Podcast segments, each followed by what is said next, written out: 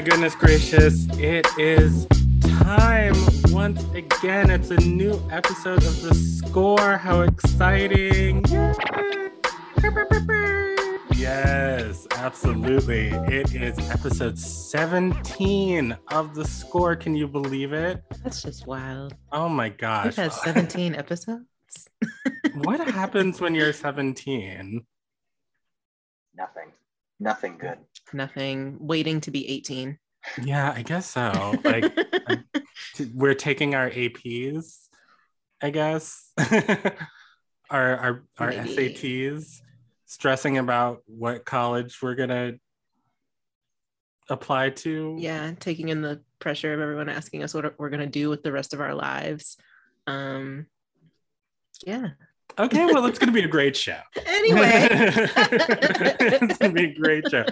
As always, um, my name is Rocky Jones. I am the EDI director here at Minnesota Opera, and I am here with my amazing, lovely, talented co-host, the incredible civic engagement manager here at MN Opera, um, the lovely Paige Reynolds. Hi, hey. how are you? I'm good. How you doing? I'm good. I'm good. We're doing this. I was saying before we hit record that we're doing this a little bit earlier than we normally do in the day. And so I'm just wondering how this is going to go because I'm not as caffeinated as I Oh, I'm usually feeling am. it. Yeah, definitely feeling it. We are theater people. We are not made for the AM no. unless it's like, you know, 1, 2, 3 AM.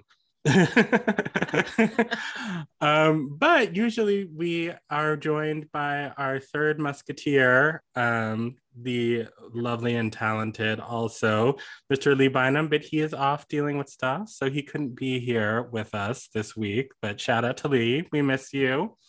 Um, but we thought, well, we had so much fun last time. Why don't we just invite back our amazing impact department coordinator, the fabulous Frankie Charles, to be our guest co-host again this week. Yay! Welcome back to the show. Thank you for Welcome having me again. Yeah, well, fun. it's it's an honor. You are our, our first repeat guest. Ooh, it is an honor. How are you doing today? good, good. It's it's a little windy outside. It's nice. It's fall is. I'm feeling the fall, and I'm enjoying it. Oh Yeah, yeah. finally. I mean, it's been like 80 degrees up until like two days ago. It's been so Mhm. weird. I finally get to wear a sweater. I'm happy about it. Same. I have my uh IKEA bag full of winter clothes that has stayed zipped. I took it out, but like I haven't actually needed it until today when I checked the forecast and was like, oh, we need layers. Oh, it's time to layer. It's time to wear sweaters and jackets and wool socks. Those fun things. of course, we're saying this now, but like in six months when we're still doing it, it's going to Oh, be yeah. like, oh my God, I want to die. But Ask us how we feel in February. yeah, yeah. So, but for now, the novelty is just, it has not worn off at all. It's, it's like, ooh, I haven't seen this sweater in like, I don't know, three months or something. Yeah, I had I had that moment too, going through my closet, and I was just like, "Oh, I love this sweater." well, so for those of you who don't know us, who perhaps are new to the show, um, this is Minnesota Opera's podcast, um, where we talk about things that are going on in the zeitgeist, but more specifically, classical music, opera, pop culture, um, the arts in general, um, but through a lens of, uh, well, people of color, Black folks, Latinx folks, Asian folks, Indigenous folks, um, but also marginalized groups, LGBTQ plus folks, women, disabled folks. And we are just so happy to have you.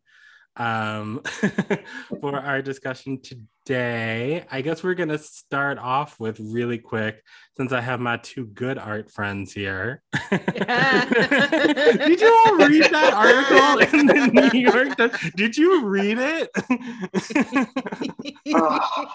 I don't even, I can't stop thinking about it. It's so I, petty. Your rendition of it was really like I didn't want to go and read it because your rendition was just so comical that I didn't want it to ruin it.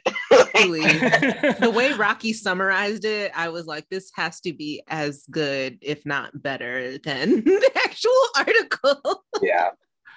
I, I, because I wanted you all to read it so bad because like I haven't been able to stop thinking about it for the last week because it is so crazy. it's so crazy. Just for any of you who haven't read it, like these two writers in Boston, they are part of this writing collective. They are quote unquote friends I guess. Are they? Maybe Are they? but so Dawn and Sonya, Dawn is this white woman who I guess her whole life has fantasized about just donating a kidney, not to like her friend, not to her family member, but just her just just taking the kidney out of her her body, throwing it out into the ether, and whoever wants a kidney come on and come on and group which i mean it's a very selfless act you know. I, I don't i don't know if i'm that good of a person. Um, See, and i don't know if you should gauge good bad with that because mm-hmm. like you need your kidneys and you don't need both of them but like unless there's a very good reason and this woman sought out a reason to give away her kidney from what i understood so she did that yeah you know it, yes and it was it was her her choice. So that aside she donates the kidney it goes to a stranger and she sets up a private facebook group and invites a whole bunch of like her friends from this writing collective to be a part of this facebook group where she's just sort of documenting her journey of giving the kidney, of recovering from the surgery, of like contacting the recipient. And this was the first part where I like... started to get confused. I started to have questions. Mm-hmm. Yes. Women's motives. Absolutely. And she writes this letter to like like not knowing who the recipient is yet, we find out that she meets the recipient and takes a picture with them and is in contact with them. But she writes this letter that she posts to the Facebook group that's like, I've been dreaming of you. I've been dreaming of saving you, doing what I can to be a wonderful person and save you with my kidney. And it's just like, okay. so then there's Sonya, who is a part of the writing collective who Dawn considers like I guess her best friend in the whole world or something. They're close. And so she can see that Sonya has read the posts but hasn't liked any of the posts. And so she's like, why hasn't my best friend Sonya liked any of these posts? And she then emails Sonya and she's like, Hey girl, how are you? Just wanted to check in. How's the family? How's your husband and kids and whatnot? By the way, um, I noticed that you have I did you see that I gave Have you been on ki- Facebook? I, I gave a I gave a kidney away. Did you see that? Did you did you see that that happened? And so oh. Sonya then writes back and she's like, "Oh girl, yes, absolutely. What a beautiful selfless act. You were so brave, whatever." And then I guess like long story short, like that answer was just kind of not enough and they start going back and forth and Dawn is just kind of like I don't think we're as close as we we are or or i guess we're not as close as i thought we were. And sonya is just like i mm-hmm. didn't realize that this mattered so much to you that i liked your facebook posts but i'm sorry i guess. And so then this other writer could you say that again? Okay siri no. No siri Siri's like, what's the tea? Siri wants to know the tea. Siri, you're so nosy. Oh my goodness. That was my FBI handler. What's tea, sis? Um, um, no, but then she's like, um, oh, this other writer, Tom, who is a messy bee who lives for drama, jumps into the chat and he's like, Oh, hey, Dawn, did you see that Sonia wrote a new story, a short story about kidney donation? I definitely wonder. I know. I want to have a sit down with Tom. I want to have a. I want to have a cocktail. I want to get Tom's entire from the beginning to the end, Mhm. like his his his perspective. what really just- goes on in this little writing group? I mean. Tell us. Tom. and he's just like, I wonder who the inspiration is. Hmm. Feigning ignorance. Sounds familiar, huh? and so she reads the story, and Sonya went and took her letter to the recipient and changed like two words in it. And it's this story about a Chinese American woman who needs a, a, a kidney transplant, and she gets a donation from a white woman who much like Dawn, just sort of wanted to donate a kidney randomly to a stranger. And, you know, it's this very sort of, you know, examining sort of the white savior complex. And then Dawn is just like, uh, I'm actually gonna like get into a big fight with you about this and sue. And Sonya's like, this is my artistic expression, it's my artistic freedom how dare you? And like at first i kind of felt myself kind of siding with sonya because it's like okay like you know you put this story out in the ether and she got inspired by it and she wrote this story kind of telling yourself about you. I you know yeah you could be mad that your friend did that but I mean, it also is reflecting the way you actually acted in real Yeah. life. i mean I'm looking through the article and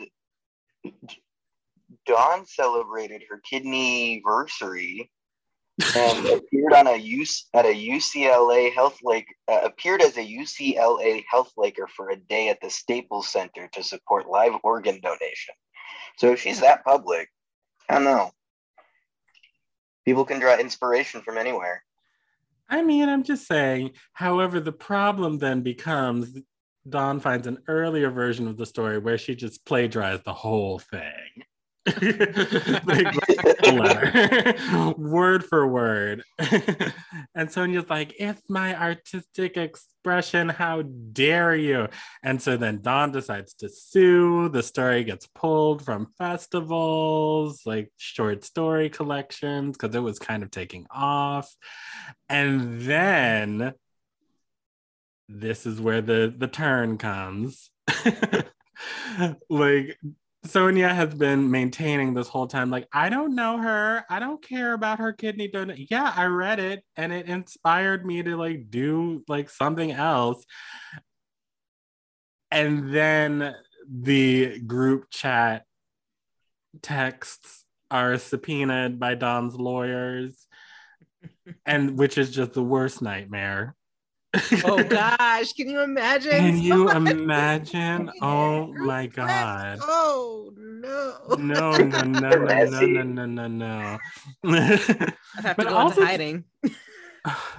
but also just like worst nightmare because it's like like I mean I know for a fact like I am on you know a number of different group chats and of course there's a group chat with like all the friends and there's a group chat with like all the friends minus this person and then all the friends mm-hmm, minus mm-hmm. this person and of course they started as like oh my god it's Julie's birthday. We should plan something for her. And then it turned into, did you see what Julie did on Instagram?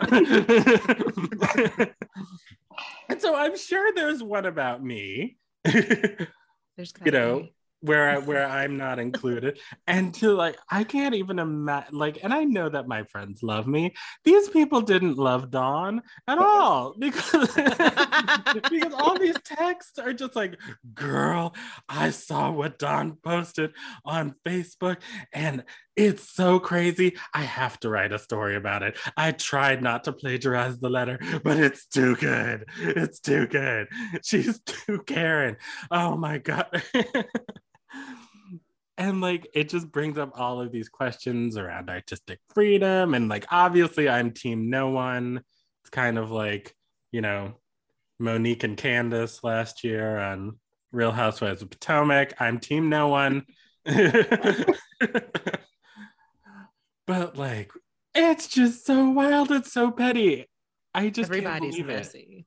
I just can't believe it. And that it's in the New York Times, and then we're all just sort of sitting here thinking about it. Because I mean, my problem with Sonya early on, at first, at first I was Team Sonya, and then I was like, wait, y'all clearly aren't friends. How come you just didn't tell her a, a long time ago that like I I I think you a little confused about how uh, close we actually are. Um, it's not it's not like that. Um, you're great. We just don't click as friends like that. Or, you know, she could have let her down easier or something like that. But I also get the impression that uh Dawn is like one of those white women who like feigns closeness to people of color or just Mhm. like, oh yeah, I know Paige. Oh my god, yes, we're such good friends. I oh, I just love her. And I'm like, I, we were coworkers, and that was We've- it. We've spoken two times. Oh my God, Rocky's so fun. He's so fun. Ugh, yeah, no, there had to have been a better way to handle that. all around. yeah. Yeah.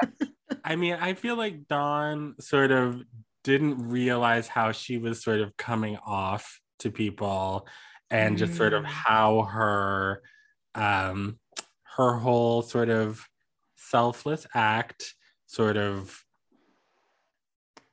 is just part of the general and the way she was sort of talking about it expressing it this private facebook group this letter just sort of contributing to the general ecosystem of sort of white supremacy and Karenish tendencies.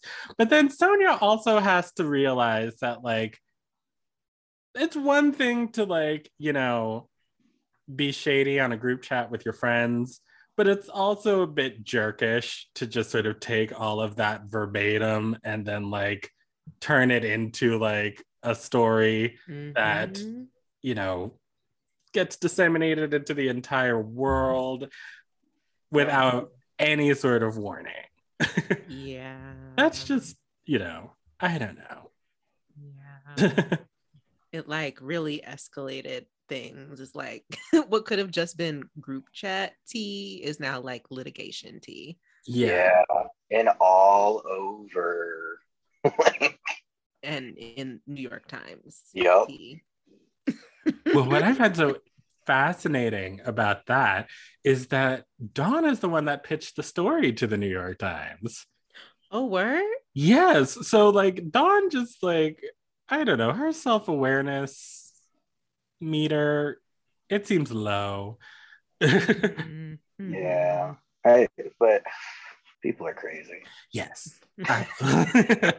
Absolutely. So, I mean, it, that's just, you know, the story that has been sort of rocking the art world. But I think it does bring up some very interesting questions for all of us in all sorts of various fields, whether it's literature, whether it's, you know, visual art, whether it's opera or classical music, just sort of this idea of we sit here and we talk about artistic freedom and yes that is an important thing. Like artists should be able to create without sort of limits without borders should be able to explore dark and murky controversial territory. But at the same time just who you know and, and, especially i think we were talking about it in terms of, of comedy because we are thinking about this new dave chappelle special which i have not seen i don't mm-hmm. and i don't particularly feel like i need to see it um you know mm-hmm. as a gay mm-hmm. black man i've i've heard you know plenty of homophobic and transphobic jokes since i was on the playground so i guess i don't really need to listen to 72 minutes yeah, more of them yeah. you know what i mean yeah, as a trans Latinx masculine human being, it's it's it's tough to see a, a comedy special like that in the same place as something as impactful as disclosure was because that as a documentary on netflix was very very important to the trans community. And then you've also got this Dave Chappelle special where he's just talking out of his ass, and it's sorry, Rocky. and he's just erasing a whole group of people because he doesn't think that they he doesn't want them to exist like there are trans black people in the world there are there are non-binary black folks all of that and the way he talks about it in his special just erases erases their existence. And it's it's very short-sighted in the fact that he doesn't see a problem with it is i don't know it's he's lived very comfortably where he's at and has decided not to try and engage with the new like the contemporary world very clearly and it's it's it's sad i think mm. it's just really sad mm-hmm. yeah i you make a good point about like the just the way he frames things like really erasing like black uh queer and trans folks and that has been uh, from a lot of the discussion that i've seen that has poured over into that too. Like it's being it's being framed as like a thing of white queer and trans people attacking this black man who was just making a joke. And it's just like okay what about all the the black trans folks who have a problem with it who probably were fans of yours at one point a lot of mm-hmm. us like a lot of us were watching Ch- Chappelle's show and kikiing and hee hee ha haing, and now it's like, yeah, we've had to kind of had to um walk away from you in in recent years because you refuse to evolve. But but no, let's just make it uh all the LGBTQ people are white and they're coming after this black man thing. Like that's that is so annoying and and frustrating and yeah. yeah especially when like lgbtq plus folks have so much more going on like okay the the stuff in texas real with, problems like mm-hmm. yeah like actual problems and then we've got this guy who's talking yeah. yeah i mean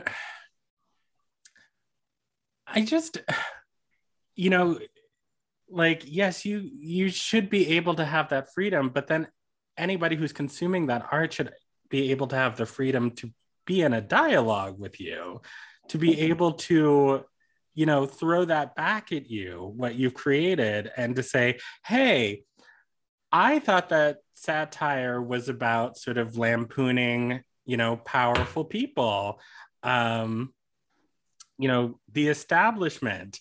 You know this actually just kind of feels like bullying. This just kind of feels like you're just kind of punching down at people because people tend to think that like you know the lgbt you know struggle was just all about marriage and now we can get married and like we're done and we're cool and it's fine. And it's just like and then like this um statement that the CEO of Netflix released yesterday. Oh my gosh. Mm-hmm. Which was just like, oh, well, you Made know, we've we've decided that, you know, on-screen things like don't contribute to harm because look at the crime rates they've gone down in the last 10 years and she's like sir what are you are you on crack is that what you smoke like, Like, what, what is it? What is it?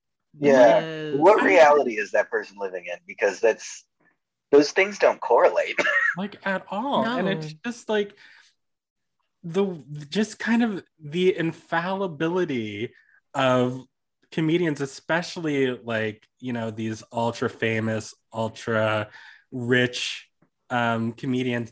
It's just it's it, it it blows my mind because you know I, I was also reading an article by uh, roxane gay again in the new york times yesterday and she's talking about at the end you know he's spent you know all of this time sort of talking about and and there is a point to be made for you know kind of you know white supremacy and the way that it shows up in the lgbtq community. Absolutely. I don't think that's the point that dave chappelle is making. No, not at all.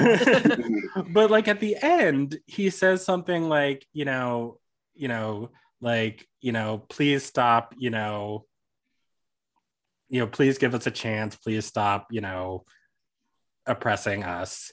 And the us is meant to um sort of represent black men but then at the end it's it's just this montage of pictures of him with like wildly famous rich celebrities. And it's like oh no no that's the us. Uh, that's the us. Uh. you know it's not about black it's not about white it's about like you know super rich people please stop canceling us. Please like allow us to just say whatever we want with impunity. You know and it got me thinking about just like comedy like all over the place. And just like you know i think about you know like comic operas. Like these operas that like you know are quote unquote comedies um from you know the 17th 18th 19th century that are just like wildly problematic. You know mozart's abduction from the seraglio um i'm probably not saying that right um comes first to mind but it's you know it's about like rape and, and human trafficking and we're just like oh ha ha ha ha ha ha ha oh. Yeah. you know oh like isn't that a, and it's just like you know this feeling that like of the of just this sort of preciousness um around these pieces that like you know well we have to you know watch it in the spirit that it was intended and it's like no like things can evolve and change and if you're the spirit that it was intended, it's when you're talking about kidnapping and rape and there there is no intended positive spirit in any of that. Those things are very harmful to people. so it's it's just not funny. and I yeah, it's it when folks do operas with that kind of content, I just hope that they actually bring light to to organizations and things that I don't know counteract some of this terribleness that the opera is highlighting. I don't even know because like I don't know how you come back from that. Well, I think often the argument that you hear is that, like, but the music is so pretty, the music is so virtuosic. And it's just like, okay, well, then, like, let's have a concert. if it's so lovely. concert. There's also I I- I think about how like a lot of the time when this music is, you know, just so lovely or so beautiful, a lot of the time there's certain stuff that's like a, a, a trend of the time or like a uh, what's the word I'm looking for? Motif of, of the time. You can if it's really the music that you love you could probably find something similar or of a similar era or people are inspired by other people all the time. So why why these particular pieces that we keep going back to it's like it's like how people try to call um try to call a chevalier like the black mozart when he was alive before mozart so it's like, what are, if anything, Mozart was inspired by him. If, like, I'm I'm not saying that is fact. I'm not I'm not a historian, but I'm just saying there's no way that it was the other way around. So that's a perfect example of like why are we why is one person or one piece uplifted when the others are not?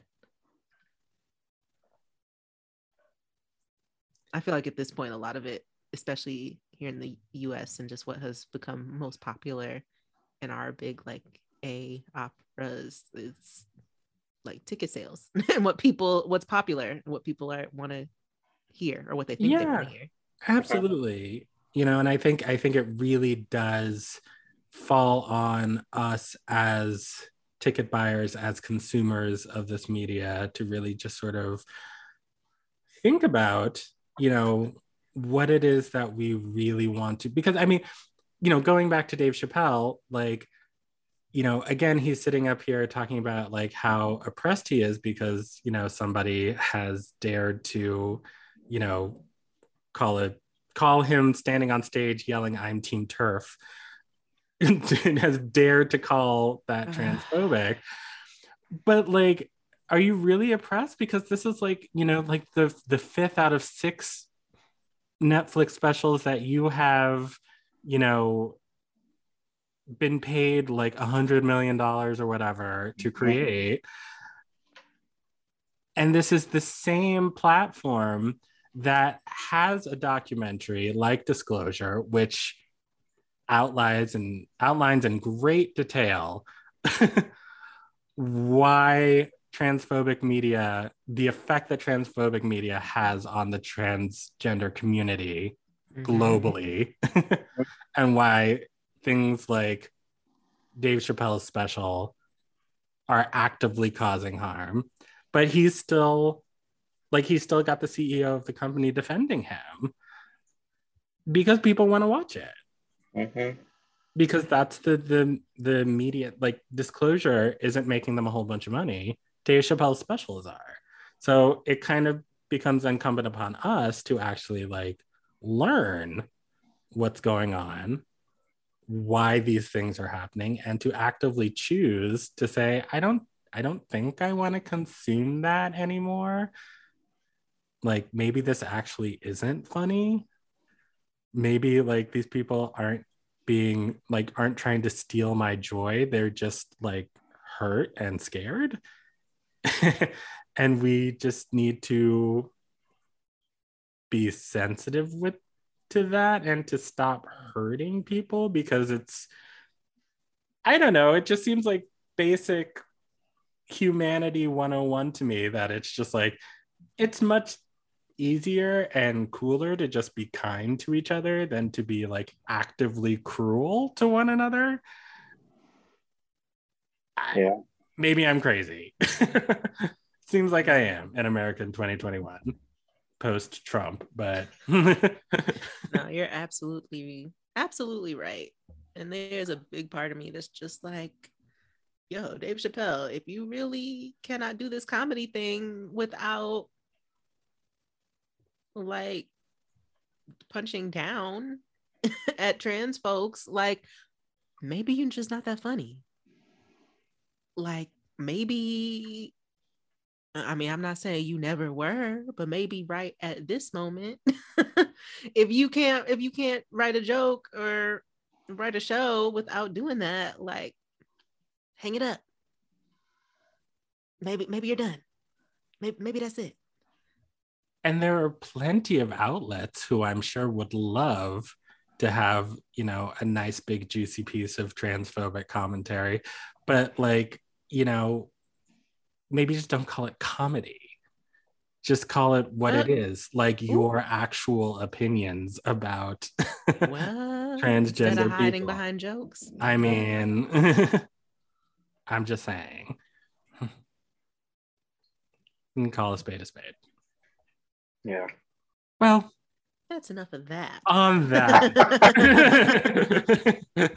but no i just i just implore just you know obviously our our purview is really talking about the opera and classical music industry but i and i think there's just an important lesson to just be gleaned mm-hmm. um, from this for for our industry in particular because we just tend to traffic in these you know older stories from a different generation that you know and not just you know when it comes to issues of gender but when it comes to issues of sexuality when it comes to issues of race when it comes to issues of ability.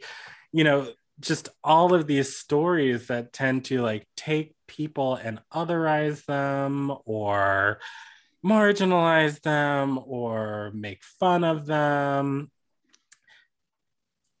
and it's actively harmful. So I just think it's an important lesson for all of us to just sort of think about like, okay, like, you know, you want to do a performance of Madame Butterfly, but you know, as we talked about in our first Fire the Canon episode, you you gotta confront all of that problematic stuff. You gotta talk about it. You gotta figure out a way to present these pieces um, in ways that are not actively harmful and if you can't do that then you need to pull that from your from your schedule. I'm like I, I, that's just my opinion. I could be wrong. I don't think i am but no i, I think, think so you're right. yeah. Well anyway on to the next thing. um, so we're really excited because this past Monday was Indigenous Peoples Day, abolish Christopher Columbus Day, obviously.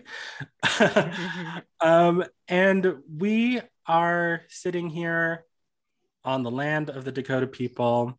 Um, we at Minnesota Opera uh, this past season um, adopted um, a new land acknowledgement, and that um, whole process was led by Paige, which we were super excited about. Um, and so when we come mm-hmm. back, Paige is going to lead us on a discussion um, about the land acknowledgement, how that all happened, why land acknowledgements are important, and why you might want to incorporate one um, wherever you are. So we will be right back in 30 seconds or so. um, we'll see you soon. All right. Bye.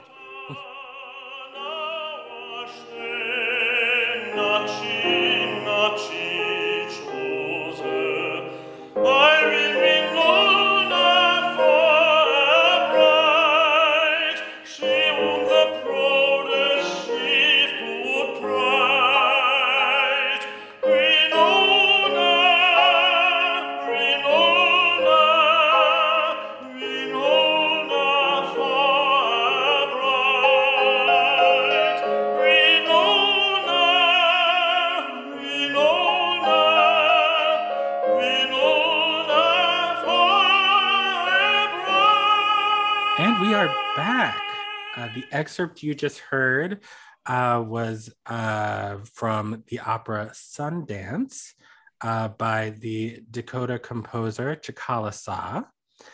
And it's the perfect segue into our next segment where we have our, I don't know, I just feel so lucky that we have you, Paige.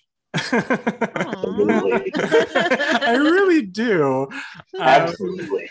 Um, because, you know, land acknowledgements, um, I feel like are something that are just so important and something that like so many people don't really understand and um, that you came in, you took the reins and you said, I'm going to um, lead this project um, for Minnesota Opera and help everyone understand in a way that is um, not scary. um, you know, just I just think took a lot of skill and a lot of patience.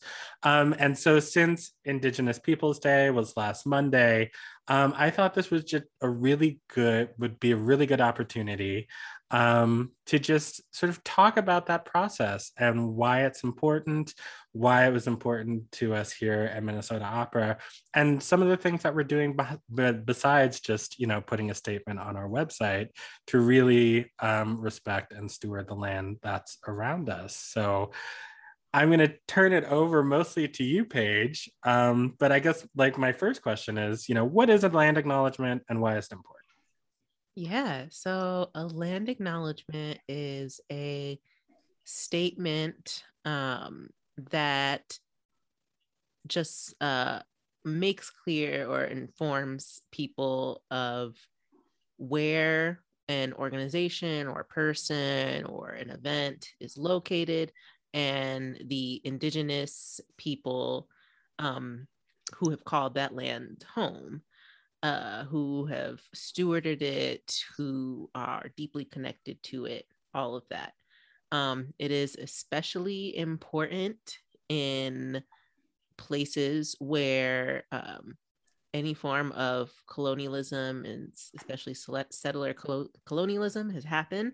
Um, as you know people or organizations are are working towards towards justice or having more equitable relationships with with the beings around them you have to contend with the fact that oh yeah like before any of us got here there were indigenous people here. And one of the just many injustices that we're contending with today is that like those people have been largely erased. I mean like actually you know let me let me not even dance around it with the language. There was de- there was genocide. Yes. There was genocide. Yes. and intentionally stealing lands driving people off of their lands coercing indigenous leaders into giving up their lands.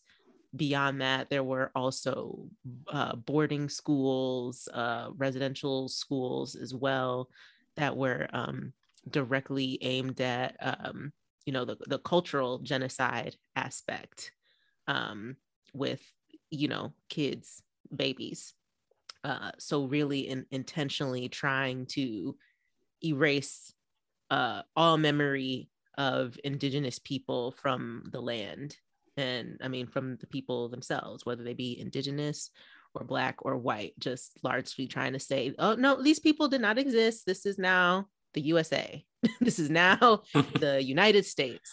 Or I, I think um, even before you know this this wave of people adopting land acknowledgments in the United States, uh, Canada, uh, it was I, fe- I feel like probably y'all can feel free to correct me on this um, but i feel like it was more even more common there because there's been the exact the exact same thing that that has happened um, so yeah although i mean wherever you are it could be important to have a land acknowledgement even if you're not in the united states or canada you could be in the caribbean you could be mm-hmm. in south or central america uh definitely australia absolutely. Um, say, australia.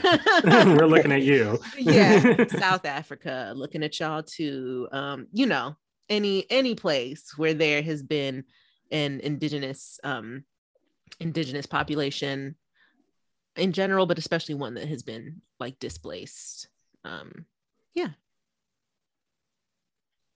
So, I mean, can you tell us a little bit about sort of the journey to our um, land acknowledgement here at Minnesota Opera? Just sort of, you know, how did it begin? Were there any roadblocks? How did we get to just sort of where we are today with it? Yeah. So, uh, the first roadblock was a pandemic. So well. this actually I mean uh, yeah, we actually I mean this work actually didn't um start with with just me um back in I think January of, of 2020 or February of 2020 when we were going to um, premiere the opera Edward Tulane. Back then is when we first started talking about uh, including a land acknowledgement in the show programs mm-hmm. and uh, possibly as um, a message that appeared on the uh, super titles above above the stage. Um, just yeah, at the beginning, at the very beginning of the opera, before any notes had been sung. So obviously, uh, Edward Tulane did not happen. Wah, wah. Um, Maybe one day. yeah, yeah. I'm, I'm sure. I'm sure. Someday soon. Hopefully, fingers crossed. Someday, because those costumes looked really cool. But They anyway. they did. I worked very hard on that trailer back when I was. Oh, I know you did. that was that was a really hard one. All right. Anyway, sorry. Not not that this is about me like at all. yeah, let me get out my feelings. Um, so yeah, I mean, there was a, a big pause because of the pandemic, and I mean, obviously dealing with some with some other impending issues like rescheduling, rescheduling everything, Rescheduling Earth. um, right? Rescheduling Earth uh, itself, and like no one really knowing what our what our programming um would look like. But I would say, especially with the onset of or you know with the instatement of the impact department and you know the reworking of our of our roles and our and our job titles and descriptions um i knew then that this was like something that i that i wanted to work on. And when lee came on as the vp of impact uh he totally agreed that just like yeah this is something that that we could have been done. I mean obviously there you know some pretty clear reasons why why it didn't happen before but absolutely like let's let's go for it. Um i you know told him that i felt pretty comfortable about being able to just do my research and figure out and what an appropriate statement would be. I mean the thing about about land acknowledgement is that it isn't always just cut and clear like one indigenous group that has occupied a place because people migrate. People you know migrate and then there is i'm i'm not going to get too much into it because i am not dakota or ojibwe but there are there can be conflicts between indigenous nations or there can be you know ways that people got switched around during um during the colonial period and all of that. So it wasn't as simple as just like finding you know one group especially since we're the minnesota opera and yeah we're Mhm. based in the twin cities but if you're consider then like want to try to consider all of minnesota Mhm. then there's even more um even more indigenous nations to include so uh i you know did that research found you know, something appropriate and i can read our land acknowledgement Well, I'm just curious before before you read it, what what did Yeah. the research look like? yeah so to me to me it looked like um going to just looking at like which um nations had had offices or communities nearby i looked at that and there um a, a lot of them have like something about their history on their website. So i looked at at several and you know just what the common narratives are. The i want to say it's the minnesota historical society society that has um some really good information on the Twin Cities area specifically, and the area called Bdote, where two waters meet, where the Mississippi and Minnesota rivers meet. That is like the center of uh, Dakota uh, creation. So I looked at at those narratives as well.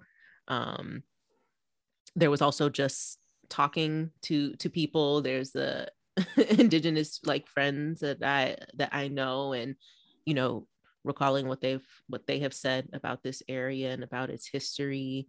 Um but yeah mostly mostly looking at local indigenous led uh organizations or uh tribal communities or the reservations that are in Minnesota as well. A lot of them have websites with the with the history as well. Um so yeah all of all of that is is what went into it with research for me. And then I remember a few months ago, um, you organized a lecture for the staff with the l- Lower me- Creek Project. Thank you. I did. Yes. I was like, what's the order of the words? Lower Phalen Creek Project. And so were they were they involved um as well? Um, not directly in the in Okay. the making. I hadn't made the connection with them yet, but I definitely um when we were first meeting and and just planning that presentation, uh read the land acknowledgement to them and you know was like thoughts and they were like great. Uh Oh, nice. Nice. Well, shout Um, out to them. And they just had a big victory. Got the funding They for their sure cultural did. center. So that's so exciting for them. Yeah, I'm really, really excited. They are, I think, starting construction at the end of this month. At, Oh my gosh. Wakan Tipi Center. Yeah. Oh. Well, Yeah. everybody go check them out. We'll put a link. Check out Wakan Tipi Center because it's just going to be dope when It's it's done. so amazing. But without any further ado, please go ahead. Sorry for interrupting. Oh no, it's all good. So the Minnesota Opera land acknowledgement right now says Minnesota Opera is located on Dakota land. Though we have arrived here in a multiplicity of ways, we recognize our occupation on land that is of great historical, spiritual, and cultural significance to Dakota people. We also acknowledge the past and present harm done to Dakota, Anishinaabe, and other indigenous nations through the sy- systemic, systematic, uh, forced removal of communities and the unjust seizure of their lands. We urge you to join us in reflecting on our place in these histories and rectifying the erasure of Indigenous peoples in our art form. So, yeah, there were like several several thoughts that that went into it that i mean the place where the places where the minnesota opera like office is based and where we perform is dakota land specifically. Mhm. um like i said we're near you know the center of dakota creation story. Um lands that are very very sacred. Um many different um villages and communities that were here um, sacred grounds. Um, there are even the sacred burial mounds on uh, the east side of St. Paul over there. That's where uh, Wakan is located nearby. Um, yeah, and but also in the context of Minnesota as a whole, there are Anishinaabe nations as well. So, in case you don't know, Anishinaabe uh, people live. Um, their historical homelands are around Minnesota, I think maybe northern Wisconsin too, and just like this, a lot of this Great Lakes area. And there are lots of different peoples that are Anishinaabe um, that fall with um, under that umbrella. It's a wider name for for many different peoples who have a shared history and culture. Uh, so yeah, it was important that they be included as well, while naming that Minnesota Opera is specifically located on on Dakota land. Um, yeah, and I, I also wanted to have have something within it that makes it feel actionable. Mhm. Um, knowing that like the opera industry alone can't like decolonize the whole nation. So there's a reason why it specifically said, I mean, it, it would be cool if that was in within my power. uh, Like, great, land back, let's do it.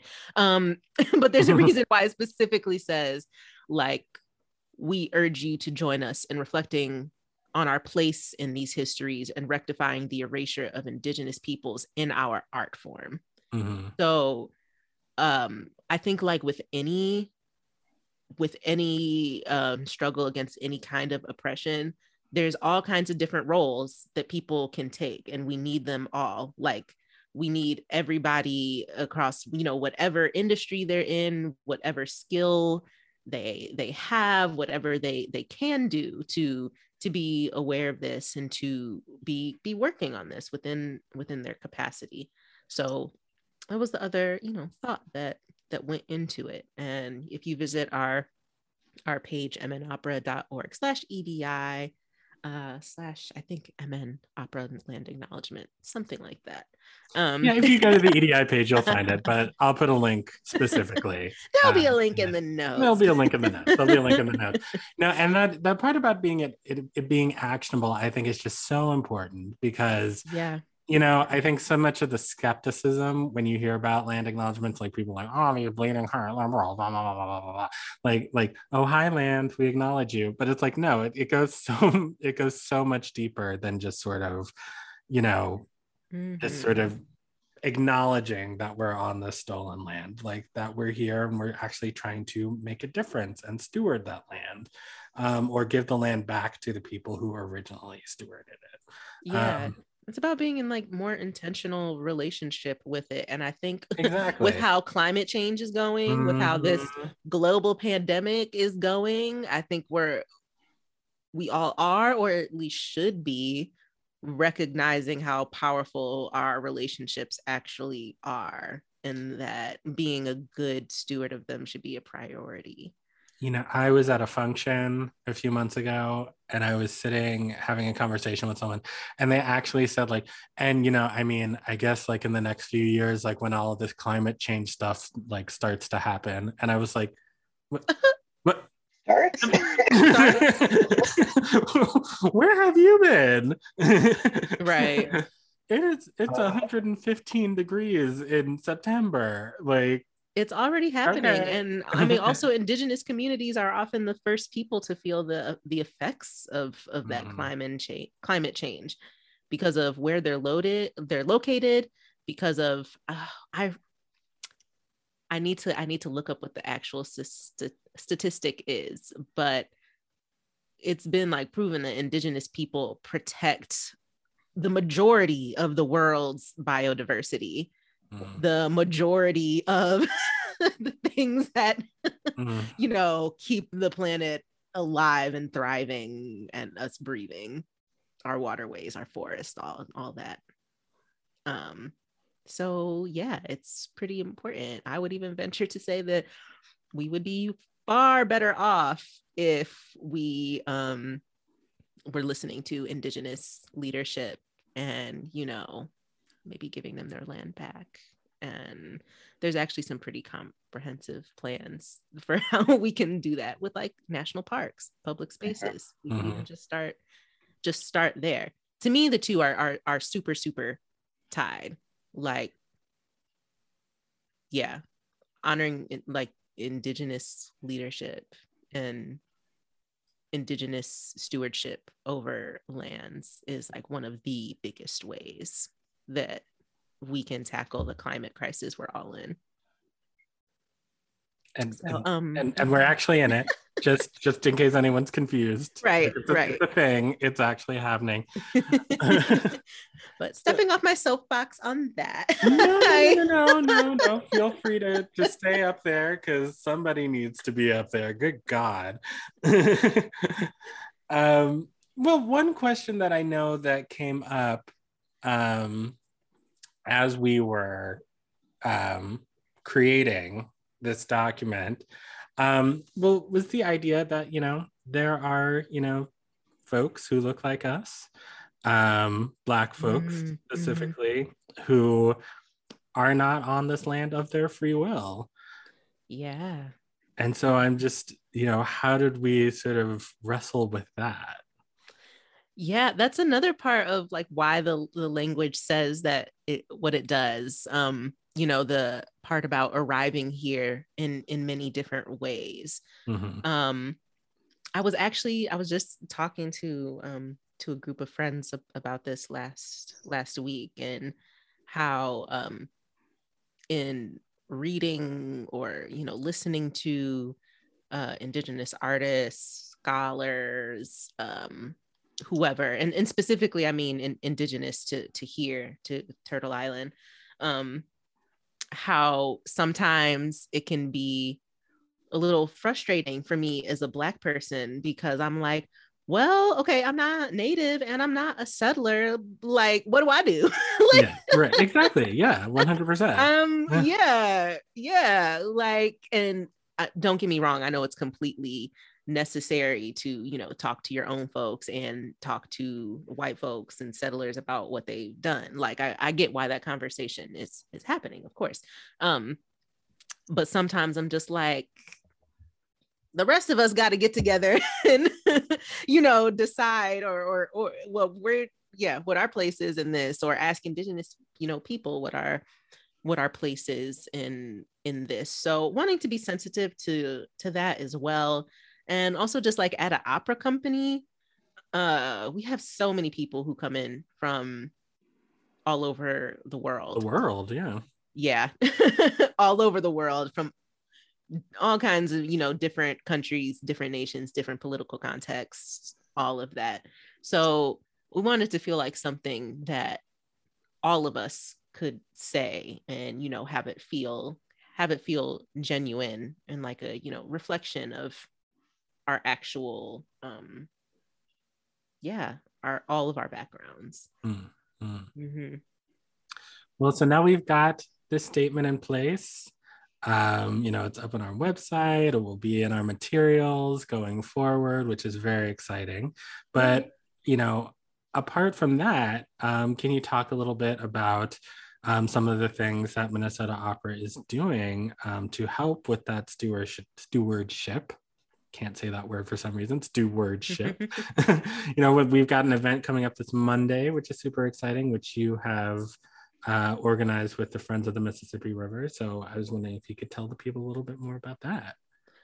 Yeah, yeah. So the I would say uh, main like biggest project we've done to follow up on this land acknowledgement. Um, and and to be clear, like the land acknowledgement itself is not the most important part. It mm. is mm-hmm. what you do with it. It is what you do after. It is exactly. actually living, embodying the values, which is also why I didn't want to spend too much time in the making of this land acknowledgement. Because I was like, okay, that's great. Yes, it has to have the verbiage that we all feel good about. But what about after that? What are we actually going to do? Um, so uh, we have um, a partnership with Friends of the Mississippi River. They are a local organization that stewards different areas um, along the Mississippi River uh, here in Minnesota. And they are also, you know, focused on having an equitable approach to their work, not just having white environmentalists, you know, talking about the importance of of saving the river for recreational purposes or something mm-hmm. like that. They're also, you know, actively um, acknowledging uh, who has stewarded the river and the areas around it way before they ever did. So have a similar, you know, kind of justice centered approach as us, um, talking about how uh, you know returning these areas to being under indigenous stewardship is uh, a great way to um, actually help the health of our of our environment. So it just felt like a natural alignment. Also um, one of the people there shout out to laura mann hill is a uh, friend of mine and who i've known um, you know just through other organizing efforts in the twin cities. And so I thought this was a great idea for us to do something where we were, you know, working on something that was a priority, that is a priority to indigenous communities. Um, you know, the the health of the lands that are sacred to them, that are traditional to them, while making a you know physical like impact on the environment that is positive uh, and that is near, actually near the Opera Center. So we have been doing cleanups on a place called Nicollet Island that is really close to downtown Minneapolis. And actually that that area was was you know super sacred to the um to the Dakota people. Uh, one of those so there's there's Nicollet Island itself. There was another island nearby that was um that was pretty sacred as well, but was collapsed be- with all the um industry. Uh and yeah all the industrialization that that happened here i want to say around like late 1800s early 1900s uh when you look at like pictures from back then, yeah.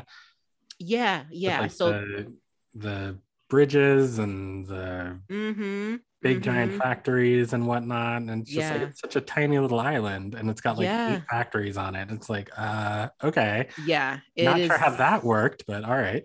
Pretty wild yeah so there was actually a whole like in case y'all don't know a whole natural waterfall um natural falls that were over here now we have like the dam and all of that because uh those falls collapsed Ugh. because oh my god. uh the settlers were doing way too much like way way too much they collapsed um yeah and i i may be getting this wrong if if that the island was either destroyed as well or if they intentionally um intentionally destroyed it. Um but either way restoring restoring that area is has been named as important to um to local elders. Um from what fmr um the folks at fmr have told me they're they used to do um tap maple sugar or maple trees on the island as well so like that's one thing they're trying to restore bring back you know the maple tree groves and and things like that uh, there was an area over there where dakota women would go to give birth um yeah so again pretty important yeah. uh, yeah yeah. pretty, yeah. Yeah. So, pretty sounds important. sounds sounds pretty important. Sounds pretty sacred. yeah yeah. Yeah. okay. and i mean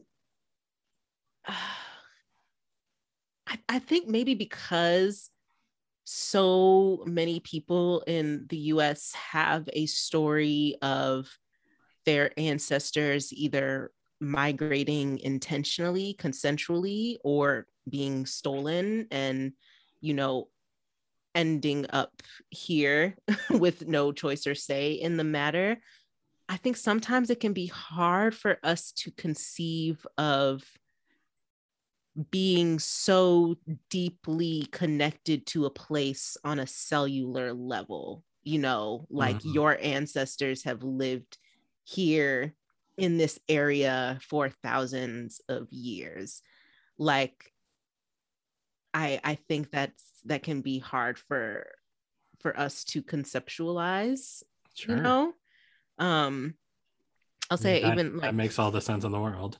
yeah yeah i mean i have friends or pe- and people i've just people i've met in community who are dakota and they maybe grew up or, or were born in a different state but like they uh, more than once now someone has said to me like because this is like the center of of you know the dakota nation like this place feels more like home Hmm. like just on an energetic level than wherever they they grew up and i was like well well yeah that that totally that totally makes sense so when it comes to minnesota opera we have you know taken on this this charge to to care for some of the areas on nicollet island so we removed trash uh, to help in just improve the water quality, to improve things for the plants and animals in the area.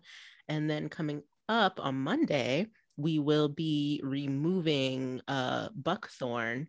It is an invasive, pesky invasive species that um, tends to choke out other things around them. Uh, the animals don't really like to eat it like that. And uh, of course, it was introduced by settlers, I think, as a like decorative shrub or something Ooh. like that. And now it's just like taken. It's not even that cute. It's it's really not even that cute, if we being honest. yeah. So Okay. I guess, we I guess times and tastes change, I guess. clearly a lot. Which I guess Um, is a throwback to the last segment, but all right. Buckthorn, the the ma- Madam Butterfly of plants. Yes, she's canceled. Buckthorn is canceled. Um, so yeah, we'll be re- removing that. Um, it also makes it more difficult for the animals to like make their way through the forest. So if you've seen buckthorn, it can kind of just take over. Like it makes it look like you can't even like enter uh wooded or, or forested areas and not just in a way of like keeping humans out, but it you know keeps animals um out too, the ones that like should be there. Um, so yeah. it just does all the bad things. It just it it just does all the bad things. Ugh. Yeah. Yeah. oh, okay. Well, so it'll feel good to you know remove it. Yeah, absolutely. Oh, and that's today because today is Monday when we're releasing this. So. Oh, okay. Yeah. yeah. Come, come wave. we'll be out there. Um, well, last question for you, Paige. Mm-hmm. So, if there's anyone out there who is considering, has thought about, like, maybe this is a good idea for my organization or my school or my home, um, you know, what advice would you give to them to get them started? Hmm. Uh,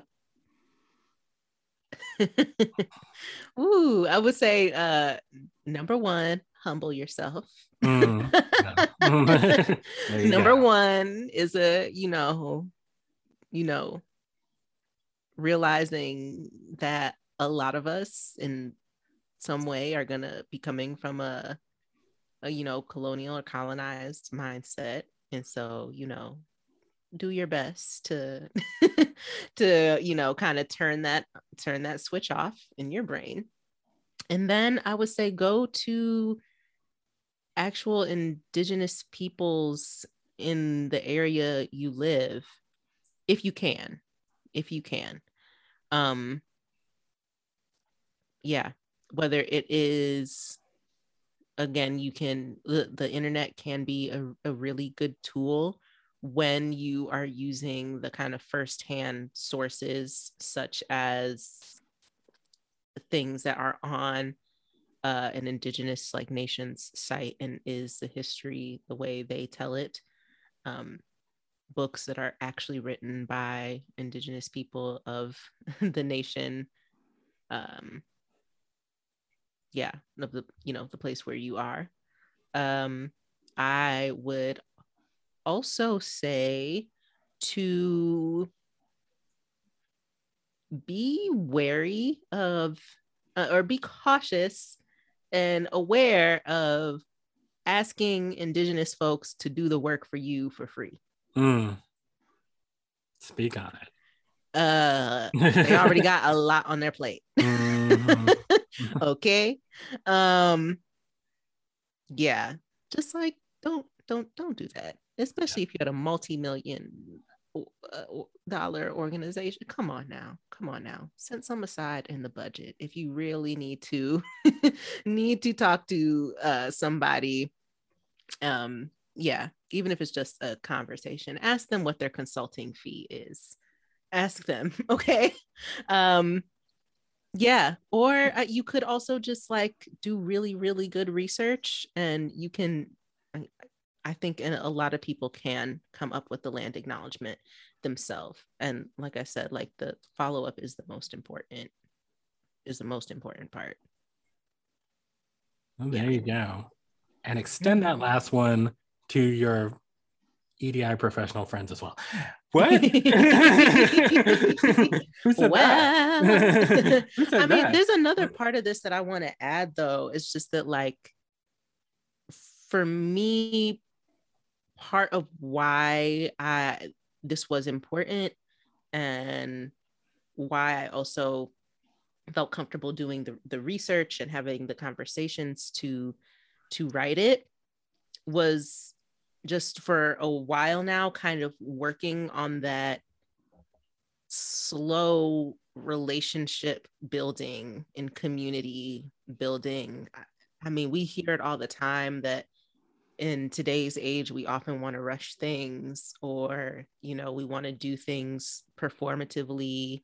And i think part of you know righting the the wrongs um is lies in relationship in in building trust in taking the time to actually address the colonizer in your heart and mind before even getting to you know doing these public statements. So like when i was in college i was an intern at the smithsonian national museum of the american indian.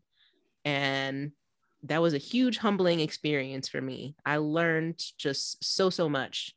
Um and you know after that continuing to to listen when it came to things like the uh I, specifically remember being in DC when people were protesting Dakota Access Pipeline.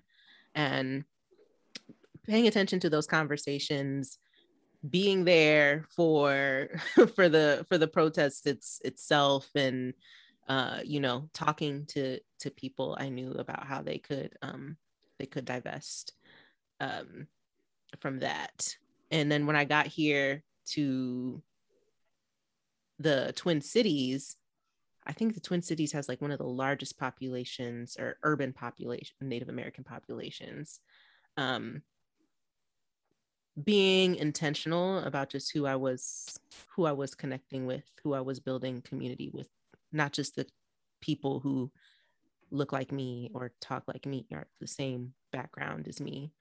Um, it's been, yeah, it's it's not fast. It's often you know not sexy. It's just it's showing up a lot of the time. Mm-hmm. like actually actually go and and show up for people.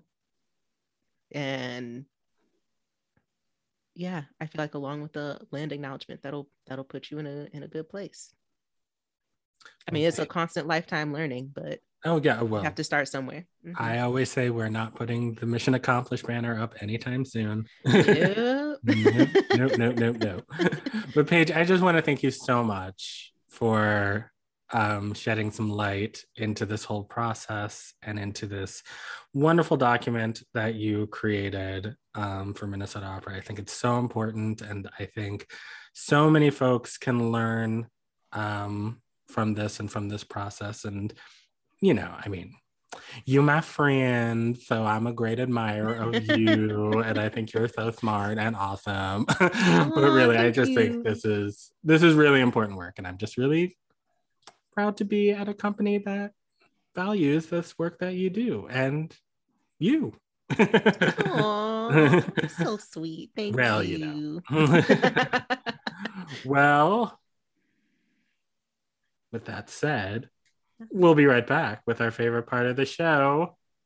It's PB and J time. Hit it, babe. Hey, peanut butter jelly uh, time. Uh, peanut uh, butter jelly time. Peanut butter. We'll be right back.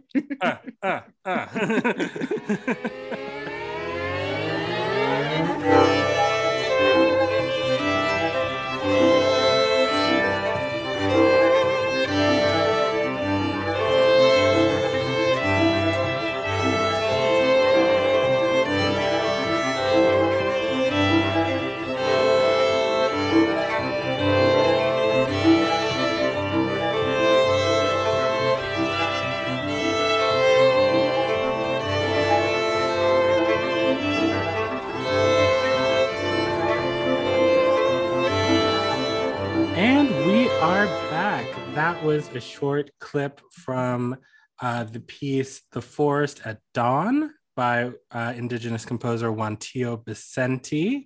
And we also really wanted, really quick, to just say stop line three. Stop line three. stop line three. um, but it is time, as we said, time for our favorite part of the show, where we just want to end our, our discussion here with a little bit of joy every time the things that are making us happy this week. So, first, I will turn it over to our special guest host, Frankie, for a little bit of Latinx joy. what do you got for us today, Frankie? Yeah, I I'm gonna say what's bringing me joy today is definitely the weather. Like fall oh, is definitely my favorite season. it's I'm you like I a love, pumpkin spice latte? My partner loves a pumpkin spice latte. I love a solid fire with some s'mores and sweater weather. Like y'all were saying in the beginning of this, like just I love it. If if if fall could be a permanent season, I would be there the whole time. Really? Yeah. Wow. Wow. I just like I like being cozy. and and fall is just like you get you get some warmth during the day and then when when the sun goes down you just gets a little chillier but it's not unbearable you're not you're not so cold that the wind is hurting you like i grew up in chicago and that the winters between yeah. between the winters in chicago and in minneapolis i i wonder why i'm still in like the midwest and like the north but you know you should it- be like on a beach somewhere. it's fall. I can't do without the fall. I love the weather changing and the the, the trees changing and even the turkeys that come out in my neighborhood. I like making fun of them sometimes because they're funny. I love seeing the turkeys too. it's just so weird. I it's so weird to see just a big giant turkey walking around your neighborhood. uh-huh. It's so odd. and like chasing cars and stuff. what? I have never. Oh yeah. Oh yeah. I have seen these huge turkeys go after a car because they're like, you're not coming in my area, but they're they're in the street. They do seem a little defensive. They do. There was turf.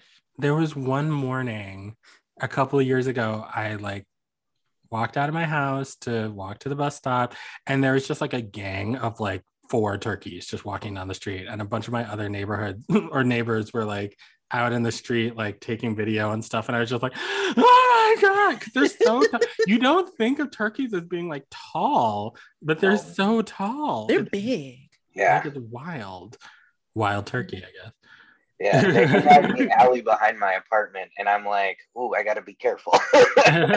Wow, you might get jumped in the alley by a turkey. There's so many of them too. There's like six to eight, and they'll just sort of roll up in a little group, and I'm just like, "Okay, well, y'all have fun on your little walk. Stay safe." Thanksgiving's coming up. Y'all may might want to skedaddle. Mm.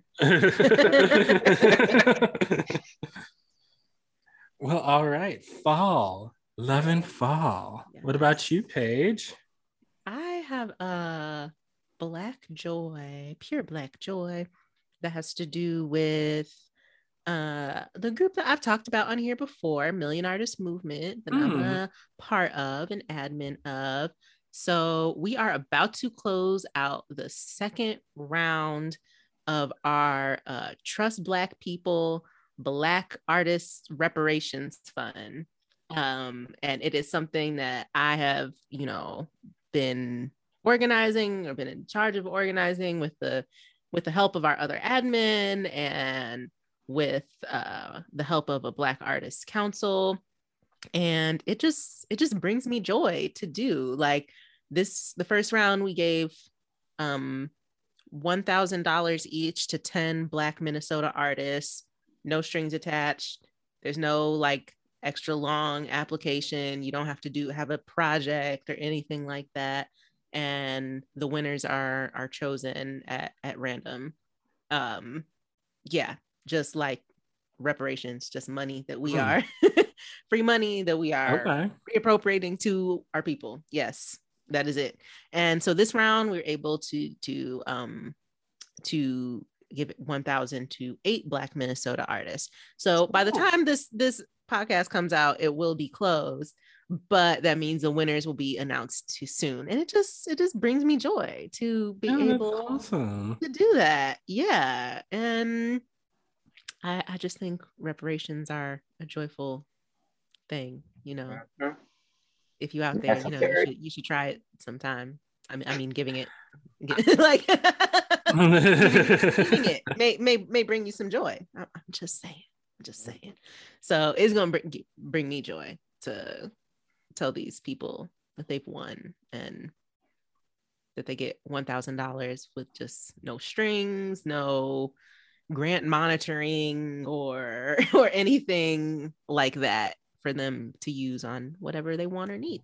like whatever they need because i just Mhm. always find that like you know oh you have to use it on this project or whatever but it's like it's having been an artist myself trying to make a living trying to make rent trying to buy food like there's just like this idea that like art comes from suffering and it's like no art Mhm. comes from like having a roof over your head not having to worry about you know where your next meal is going to come from like that's where good art comes from um Yeah. so I, that's awesome that you all are doing that Thanks. And if you if you are interested in giving to the Trust Black People Reparations Fund, you can visit millionartistmovement.com. link in the Just show throwing that out there. you know, it's almost holiday season. People gonna be wanna, you know, be extra generous and whatnot. So well especially this holiday season Think about us. you know, if you can you know people are in need Mhm. Mhm. Yeah. Well, I wish you had gone last because mine is stupid.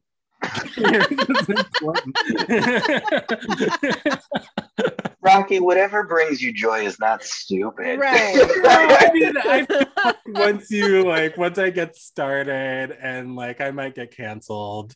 Um, but I feel like, you know, anybody who has spent, you know, even 30 seconds with me, you know, hey, the first segment of the show, I love mess in the words of Marie Kondo. yes.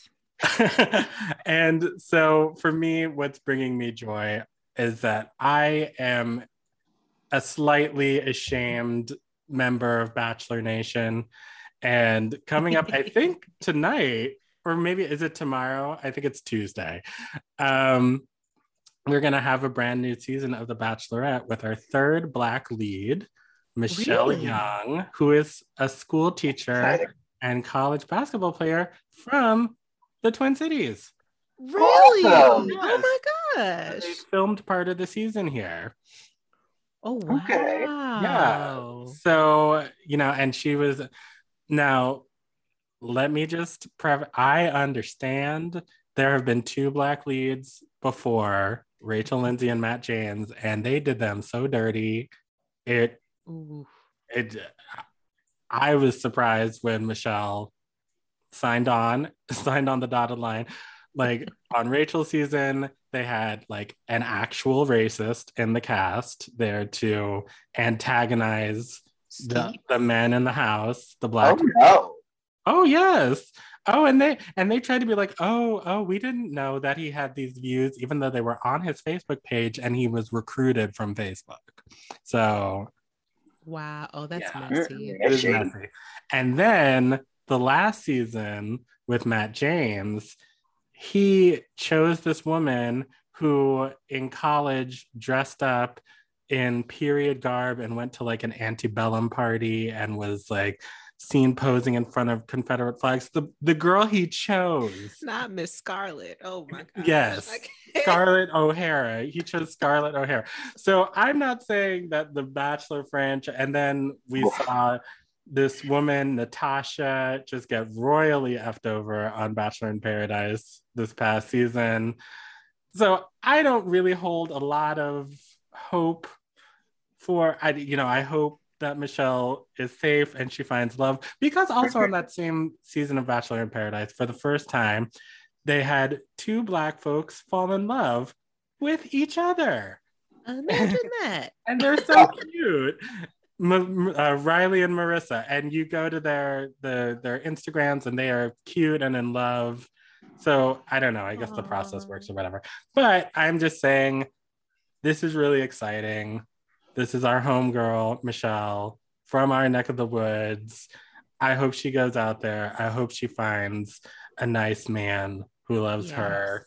And either way, whether it's messy or it's lovely, I'm sure I will be live tweeting the whole thing. So feel free to come and join me at my Twitter, Coach Buster, if you like mess. and that is my pure black joke. well, so I think that's going to do it. us do it for this week. Thank you so much, Frankie, for joining us. I hope you had a good time. Of course, always. I I love y'all. and we love you too. Love and you. shout out to Lee. He will be back with us next time. Hope you are off enjoying yourself, um, having a lovely, a lovely cocktail on us.